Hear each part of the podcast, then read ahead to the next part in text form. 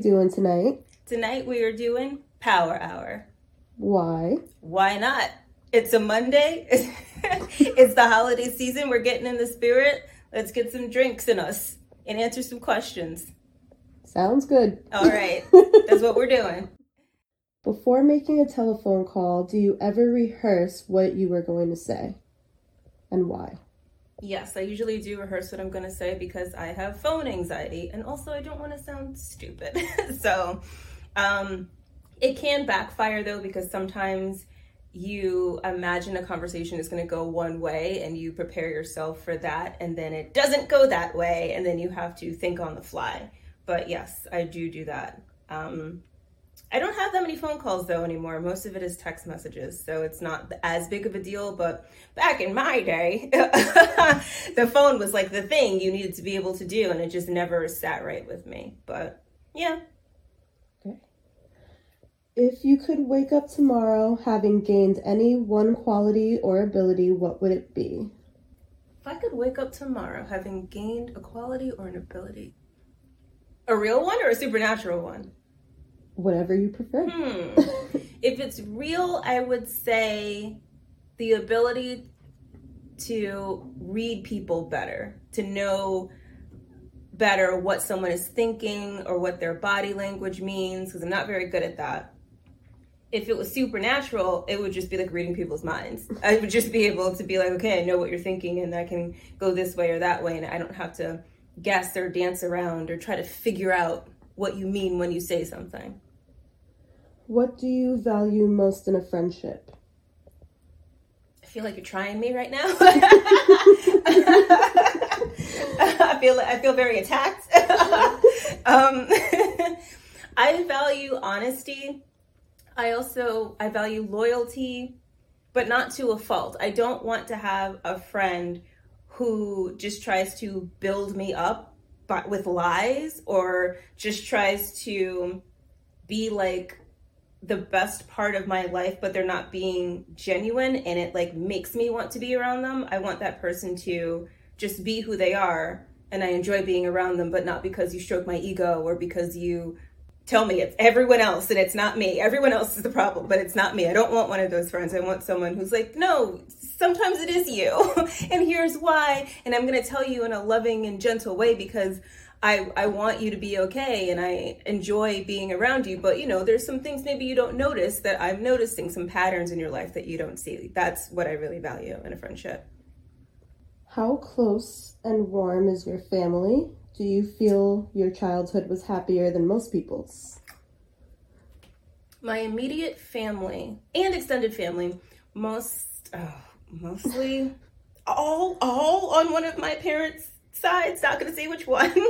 but we t- tend to be close. We stayed in the same geographical area, and that makes it a lot easier to stay close and connected. But the extended family is not super far away, and we stay in touch on social media. I think that my childhood was happy in certain ways where there wasn't a lot of fighting, there wasn't a lot of stress. Myself and my siblings didn't know when there were huge problems going on because we, we were better, I think, sheltered than a lot of other kids growing up who are like, yeah, I know all my, I know all the shit that was going on. They didn't hide nothing from me. Like we, we, it was hidden from us in a, in a way that I think made things a little bit better. When did you last cry in front of another person and by yourself? I last, ooh, I haven't cried by myself in a while. Um, I was probably having an episode of some kind, maybe before I went on medication a couple years ago, before the pandemic. um, you could show the cat. but one of our rescue cats is being super cute. She won't let me touch her, but she likes she likes to rub her scent. Look, watch, watch what happens when I try to touch her. Watch what happens. Oh, and you made me a liar. You're making me a. Oh no, there she goes. Okay, yeah, she don't want me to touch her. Okay. Um, what was the question? oh. um, it was. Oh wow, I lost track. Oh, when did you last cry in front of another okay. person and by yourself? I cried in front of another person. Honestly, probably. It was probably a therapist.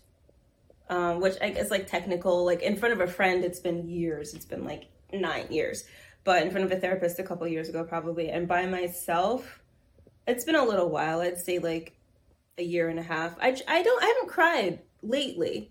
Um, what? Beg to differ. You When did I cry? During the Pocky Challenge. That's different. That's totally different. I feel like it's the same thing. Um, I guess technically the Pocky Challenge. You're right. So that was what a couple weeks ago. yeah. But uh, be from emo- from being sad or from being Right, upset, and not from the chemical issues that were happening within my body. Okay, I'll give you that one. Oh my gosh. What, if anything, is too serious to be joked about? Ooh. So I know uh, I hung out with comedians, and I know another comedian who I'm trying to um, start another podcast with. I haven't heard from him in a while though, so I hope he's okay. I have to get in touch with him. But we talked a lot about Dave Chappelle in particular, joking about trans issues.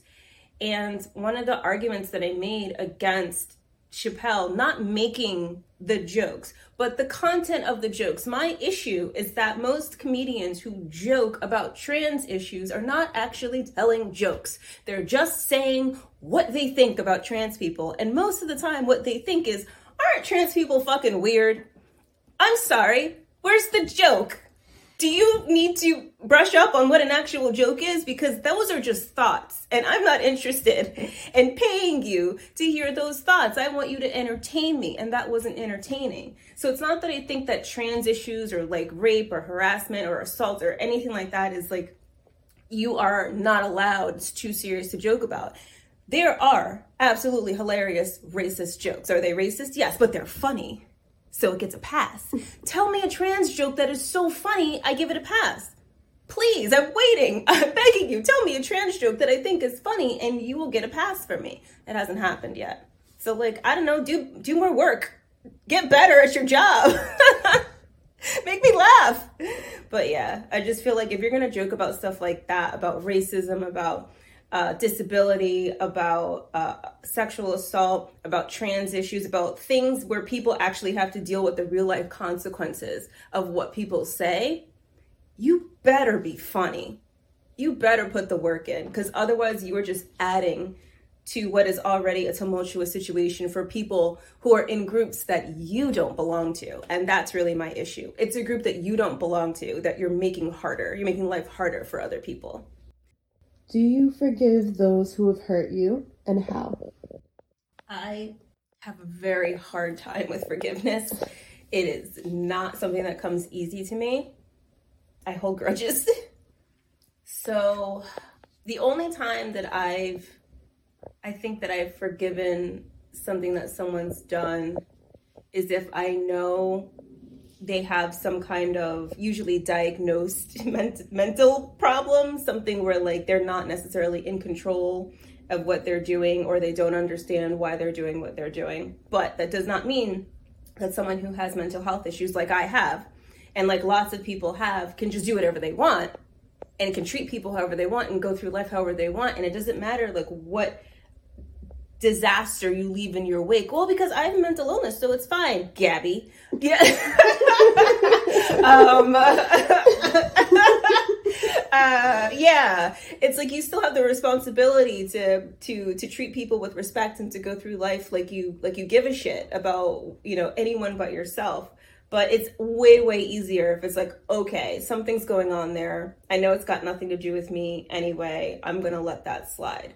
But if you're if you just treat me like shit and ain't nothing wrong with you, I don't. I can't. I got no answer for that. Do you have, oh, sorry. no, it's Do you suppress or express your emotions? Why and how? I do both. I try to express my emotions when I feel like it's safe to do so.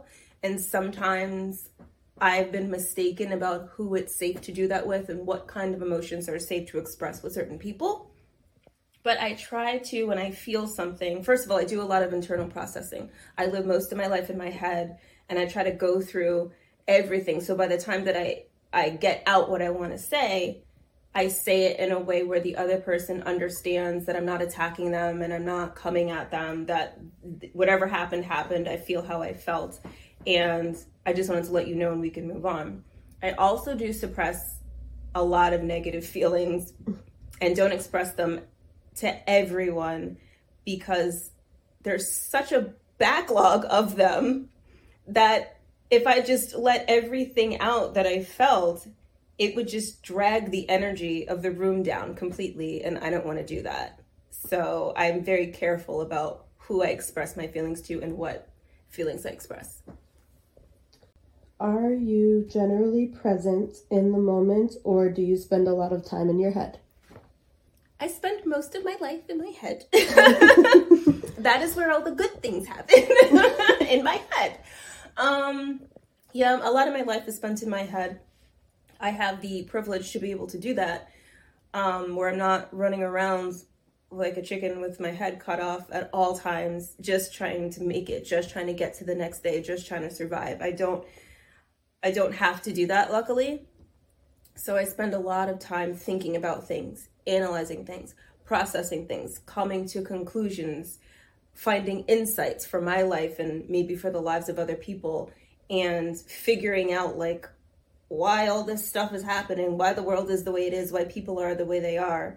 Um, and I think it's good to do that. It's good to be able to have that space to just sit there and figure stuff out. But it can also be a detriment because I don't necessarily go out and live life as much as I should and do things and be around people and do the whole human experience. I need to invest more of my time in that. But I'm getting better at that. Now that I feel a little bit better, I'm not in as much pain as I usually am. I'm getting my procedures, I'm on my medication, I feel a little bit better.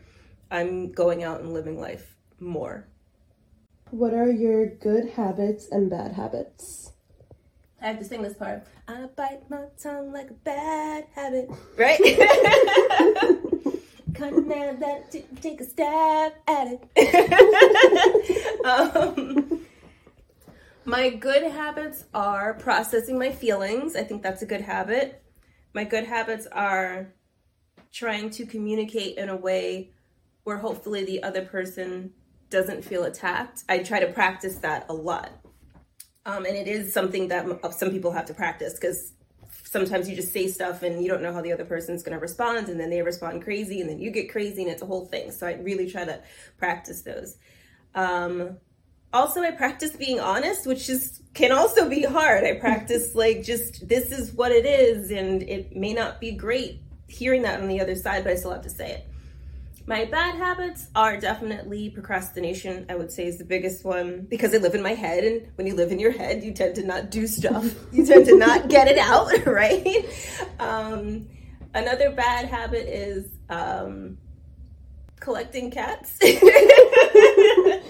Gonna just pan over here. there's, there's one. she don't like me, but that's okay. She's been here for four years. She like, mm. I, ki- I kidnapped her. I'm sorry. it was winter. She was a little baby. I said, "Oh, we gotta come inside." Here we are. What's your communication style? Ooh. Okay. My communication style is direct and factual. I try to state what happened and how it affected me and not tell a story about just my experience. I try to get an objective view of what happened, like a, like a third person view of what happened. And I try to tell my side of it and allow the other person the opportunity to tell their side of it instead of saying you did this to me and being in the other person's head you're not supposed to you know what the other person's intentions are all that stuff doesn't help. It feels like an attack. It makes the other person defensive. So i like to just state facts bullet points. This happened. You said this. I did that. You did this. I did that. Here's how it affected me. I'd like to know your side of it and why you did and said what you did and said that's how I like to do things. And it can come off robotic, but I find that I don't like being overly emotional and I don't like having overly emotional conversations where it's just emotion, emotion, emotion, emotion. And it's like, are we are we getting anywhere with this or are we just pouring emotion into this and now we're all emotional? Great. What do we do with that? we're just emotional. Hmm. so, yeah, that's that's all I'd say. Have you ever faked happiness? I don't think so. I don't think I've ever faked happiness. I just I've never been that person to pretend that I'm happy when I'm not. To to a fault cuz sometimes in life you got to put your you got to put your your mask on for so many different people in so many different situations. You got to code switch and I'm just not I'm just not good at it. I wear my heart in my sleeve and how I feel, you will know. so that's why I work from home. Cuz I can't I, I can't fake it with people. They know. What do you think the solution is to climate change? Mm. Make it hurt not to do it. People don't change until the pain of not changing is worse than the pain of changing. So you got to make it hurt. You have to find people, you have to find corporations, you have to hit people um, where they care, which is mostly their wallet. So, you know, find corporations billions of dollars until they get with the program. Stop all the lobbying with the automobile and uh, fossil fuel manufacturers. They have such a chokehold, especially in America. Obviously, like you know, we're in America, so we, our government can't like force any other country to do anything. Like China's just going to do whatever it wants to do, but you have to make it hurt. So we should have uh, way better public transportation, bullet trains. We should have all that stuff. We should have like our our infrastructure and our railroads are falling apart. Why? Because of the fossil fuel lobby. Because they want automobiles that run on fossil fuels to be the main source of transportation in America, and they've made it impossible to get around any other way. You got to cut that out and say no.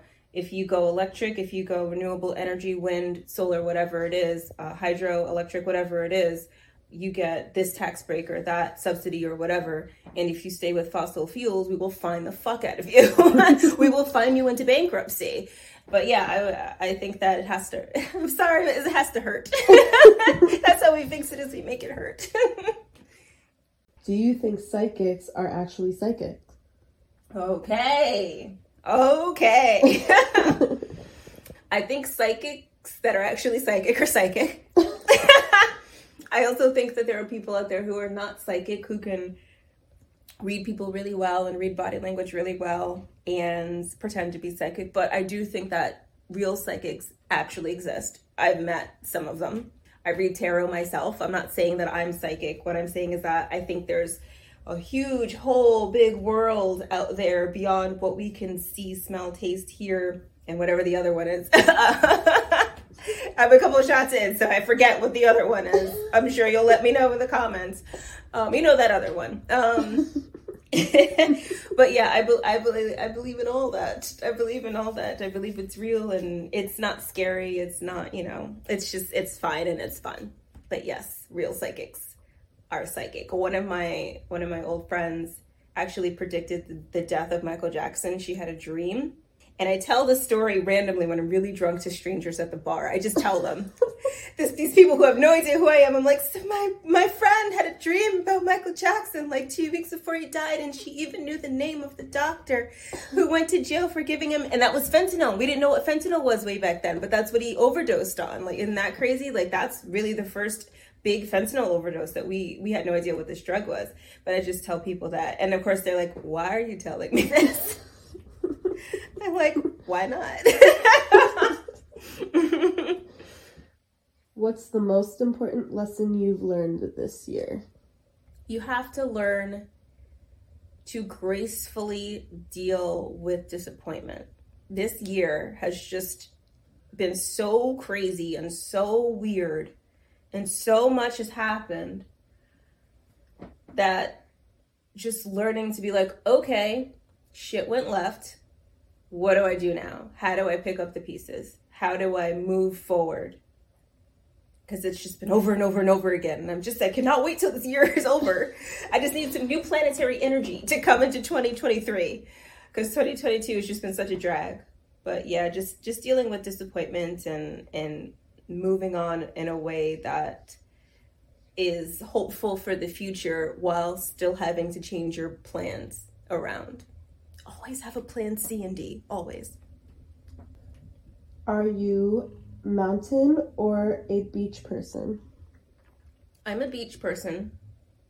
I'm not entirely sure that I've ever really been on a mountain, but considering my fibromyalgia probably wouldn't let me hike up the mountain too easily, someone would literally have to carry me on their back, uh, like a Sherpa. Um, yeah, I like the beach. I like the ocean, even though the ocean almost killed me once. I'll tell you that story later. Uh, I almost died. It was a whole thing. um, uh, even though the ocean almost killed me, I'm definitely a beach person. I love the sun. I love the sand. I love the waves. I love just just going, just getting a picnic. One of my favorite memories is when I was working uh, for a health food company and I went out to uh, New Smyrna in Florida, and I just made myself a little picnic from a health food store and went out there because I didn't want to drive home in, tra- in rush hour traffic. And I just sat there on this beach. I just parked, and the beach was right there, and there was only like two other people, and I just sat there and watched the sky turn pink and ate my whatever salad I was eating, and it was just like, this is awesome. I love this. Um, mountains are high can't breathe. I have asthma. There's less oxygen up there. It's cold. It's just not for me. I mean, I would I would go on like a day trip, but I wouldn't like spend time up on a mountain because I think it would be a little hard on my body. What type of music energizes you? Different types of music. Di- different types of music energize me. I have like favorite songs. I have favorite artists. I can't say like dance music energizes me or hip hop energizes me or pop energizes me. It depends on who the artist is and what the the energy of the song is. One of my favorite songs is by a band called Friendly Fires and it's called Show Me Lights. Whenever I put that song on, no matter what I'm doing, I'm hyped. I'm ready to go. Show me lights.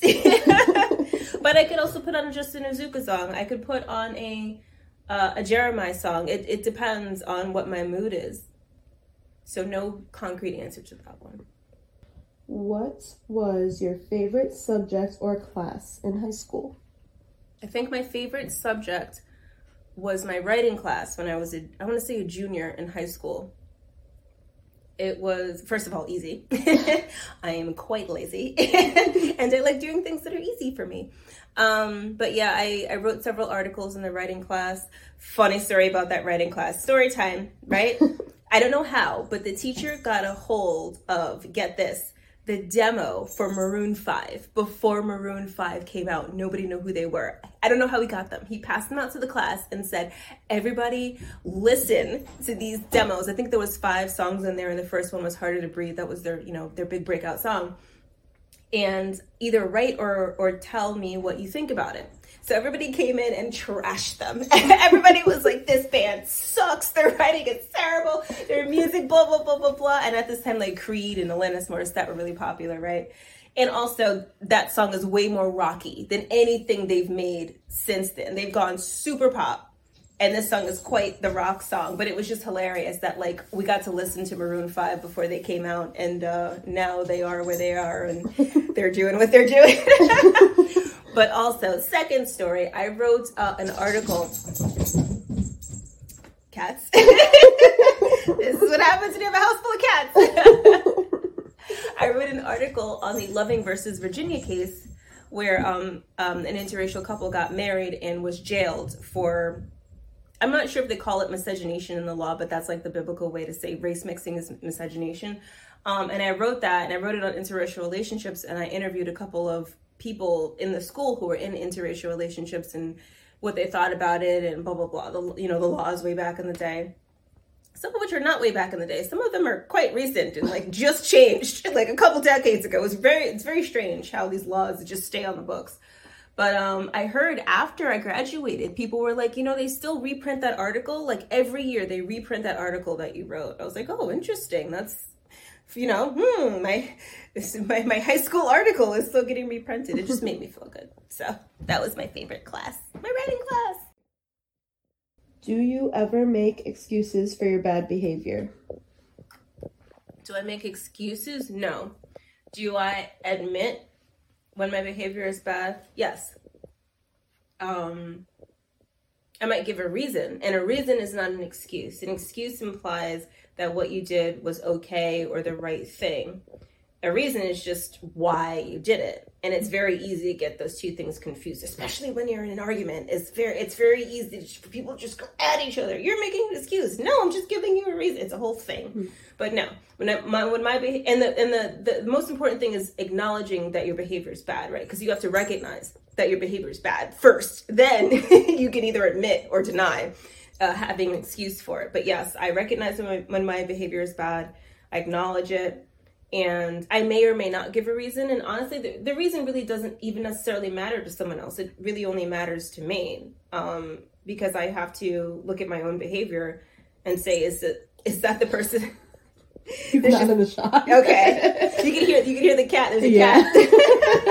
you can hear the the collar of the cat clinking, uh, probably in the video. But yeah, I, I I try to be very aware of my behavior and whether or not it's healthy or toxic. I think that's super super important to be able to uh, to to just be like, yeah, like that was fucked up. Like I, I did that and it was fucked up. Like be be able to do that because to me, like that is such a huge part of becoming a better person and being the kind of person that you wish other people would be is just being willing to be like, I had. I had a bad day. I'm taking one down. I a sad song and I turn it around, right? okay. okay. Um, what do you think of AI? Scary or amazing? Ooh, AI. Ooh. AI is gonna take over. I absolutely, I absolutely believe in the Terminator feature.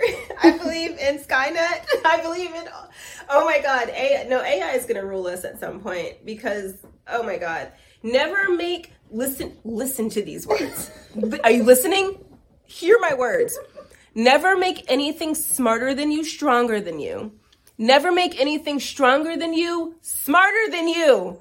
What are you doing with AI? You're doing both of those things. They're going to rule us. In 50 years, everything's going to be ruled by AI. And I'm not necessarily mad at it. I'm just saying, like, I like having freedom. That's all. But yeah, no, AI is both scary and super exciting. It's both of those things. So, yeah, I don't, I mean, I live in a house with an Alexa, but all this like smart technology, I'm like, nope, there's one she, she turned on. She, she was listening. She heard, she heard me say her name. No, all this smart technology, no thank you. Eventually your toaster is going to be like, you didn't ask me how I was today. I'm going to electrocute you. Like. You know, like, no thank you, Futurama future. Uh, please. no, we're all going to die. okay, well, on that note, what do you think of Elon Musk?